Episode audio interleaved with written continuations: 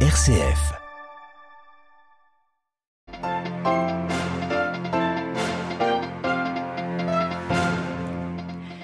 Première rencontre du pape et de la petite communauté catholique du Kazakhstan. Des fidèles invités à se tourner vers le Christ crucifié pour apprendre la compassion. Dans ces terres victimes de persécutions athées, François rappelle que la paix doit être conquise chaque jour. L'Ukraine et le Caucase étaient d'ailleurs dans ses pensées. Et présent au Kazakhstan depuis 1997, vous entendrez l'évêque de Karaganda, Monseigneur Deloro, qui mise sur la beauté pour évangéliser. Dans ce journal, nous suivrons Ursula von der Leyen de Bruxelles à Kiev. Dans son discours sur l'état de l'Union, le conflit ukrainien était était prégnant. Il fut aussi question de factures d'électricité. Et puis enfin, nous irons à Jenin après un nouvel échange de tirs à un checkpoint. Israël se demande comment en finir avec la récurrence des attaques palestiniennes en Cisjordanie. Radio Vatican, le journal, Marie Duhamel. Bonsoir à tous. La nuit est tombée sur Nour Sultan au deuxième jour de son voyage apostolique au Kazakhstan. Le pape François a célébré la messe tout à l'heure devant 6000 fidèles, sa première rencontre avec la petite communauté catholique de ce pays d'Asie centrale à majorité musulmane. Dans son homélie, François a mis en garde contre les serpents qui mordent et invité à regarder vers Jésus sur la croix, le serpent qui sauve. Xavier Sartre.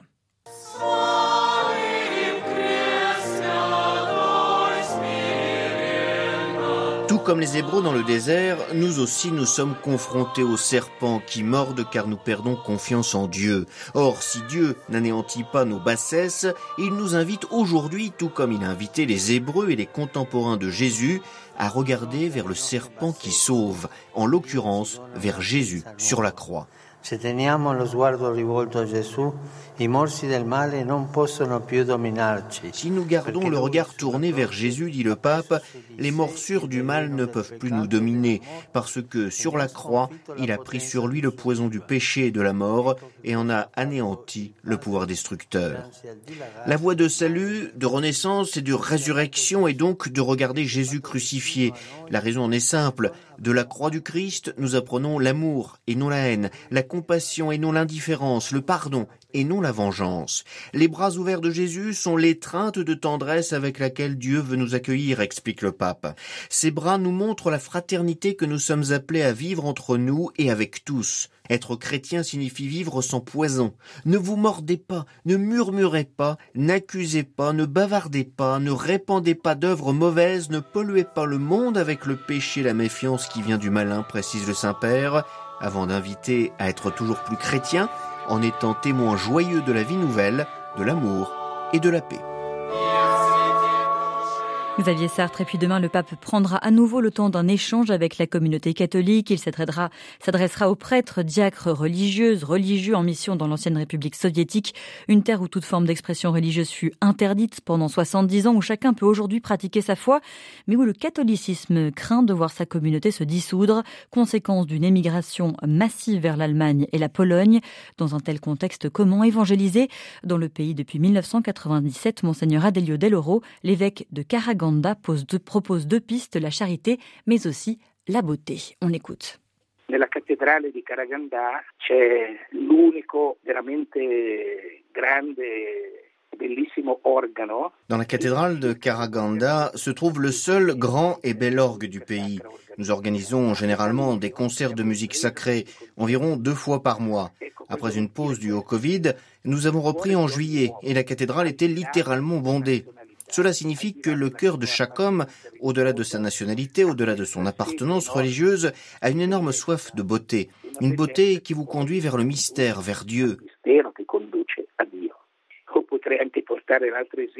L'autre exemple est que le week-end, pratiquement tous les jeunes couples qui se marient, musulmans, orthodoxes, protestants, viennent se faire prendre en photo avec en toile de fond la cathédrale, qui a été construite dans un style gothique moderne, très beau et impressionnant.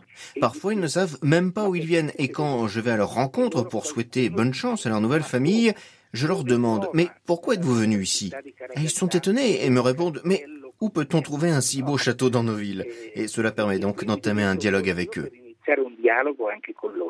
Des propos recueillis par Antonella Palermo. Et puis demain, le pape lira la déclaration finale du 7e congrès des leaders des religions mondiales et traditionnelles. Ce matin, à l'ouverture de ces travaux, des travaux de ce congrès, François a prononcé une ode à la liberté religieuse. Les religions ne sont pas le problème, mais une partie de la solution. Euh, François qui a vivement condamné les dérives fondamentalistes qui profanent le nom de Dieu. Plus de détails évidemment sur notre site internet. Le Kazakhstan signe un nouvel accord de coopération avec le Saint-Siège, mais également avec la Chine, en même temps que François, le président chinois, est dans le pays d'Asie centrale. Sa première visite à l'étranger depuis la pandémie. Demain, Xi Jinping prendra part à un sommet régional de l'Organisation de coopération de Shanghai en Ouzbékistan. Il approfondira avec Vladimir Poutine notamment leur alliance face aux Occidentaux. Des bombardements encore ce mardi à la frontière entre l'Azerbaïdjan et l'Arménie. Les récentes négociations de paix sous médiation de Bruxelles semblent enterrées par ce regain de violence inédit depuis 2020. Ce soir, Bakou a proposé à Erevan de lui remettre les corps de 100 de ses soldats. Le président Pachinian qui accuse son voisin d'occuper depuis hier 10 km carrés de son territoire, exigeant le retrait des troupes azéries. Et puis ce midi, depuis Nour Sultan, le pape a renouvelé son appel à la paix dans les lieux actuellement déchirés par la guerre dans le Caucase et en Ukraine, tandis que Kiev presse aujourd'hui encore l'Allemagne de renforcer ses livraisons d'armes. François dénonce la course à l'armement. La seule issue est l'appel à seule voie pour y arriver et le dialogue. Ce matin, le Saint-Père a rencontré le chef des relations extérieures du patriarcat de Moscou, une rencontre en privé. Comment aider l'Ukraine face à l'invasion russe? La présidente de la Commission européenne est à Kiev pour discuter de la question avec le président Zelensky de retour des territoires tout juste libérés par ses troupes dans l'Est. Ursula von der Leyen qui a annoncé un financement de 100 millions d'euros, notamment pour réhabiliter les écoles du pays. L'Ukraine qui était ce matin au cœur du discours d'Ursula von der Leyen sur l'état de l'Union européenne. Pierre Benazé.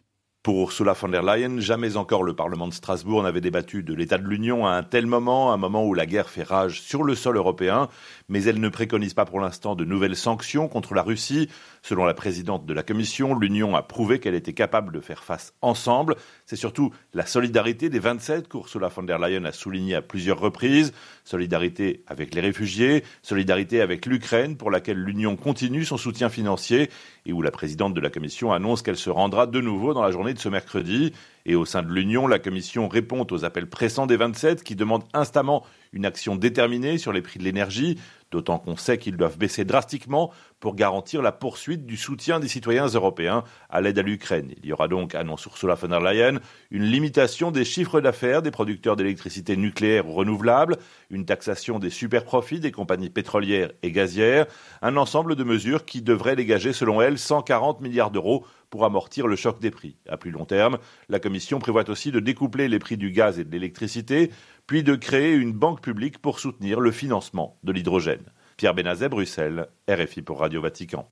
L'UE face au GAFAM ce mercredi, la justice européenne a validé une amende record infligée en 2018 à Google par Bruxelles pour abus de position dominante de son système d'exploitation Android.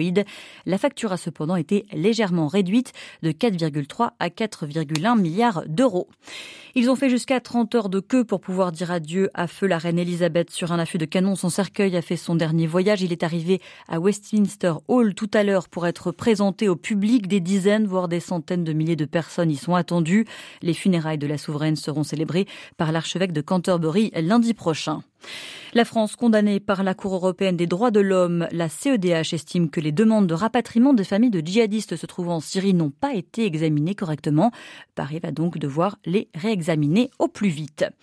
La Syrie, frappée par une épidémie de choléra, sept personnes sont d'ores et déjà décédées. 53 cas ont été recensés dans 5 des 14 provinces du pays. L'eau vient à manquer. Les infrastructures de traitement de l'eau, comme les réseaux d'égouts ou d'eau potable, ont été endommagées par la guerre. Selon l'UNICEF, au moins 70% des eaux usées ne sont pas traitées. Au Proche-Orient, échange de tirs dans la région de Jenin ce matin dans le nord de la Cisjordanie occupée. Deux Palestiniens, un officier israélien ont été tués à un checkpoint, un énième épisode de violence. Israël et le Qatar n'ont pas de relations diplomatiques mais discutent en ce moment de l'ouverture d'un bureau consulaire israélien sur place le temps de la Coupe du monde de football. Israël ne s'est pas qualifié mais souhaite permettre à ses citoyens d'assister aux épreuves. Et puis présent ce mercredi dans la monarchie Golfe, Abdel Fattah al-Sisi après quatre ans de brouille, le président égyptien et l'émir du Qatar ont signé à Doha plusieurs protocoles d'accord dans le domaine des ports sur la coopération dans les domaines d'affaires sociales. Fin mars, le Qatar avait annoncé investir 4,5 milliards d'euros en Égypte.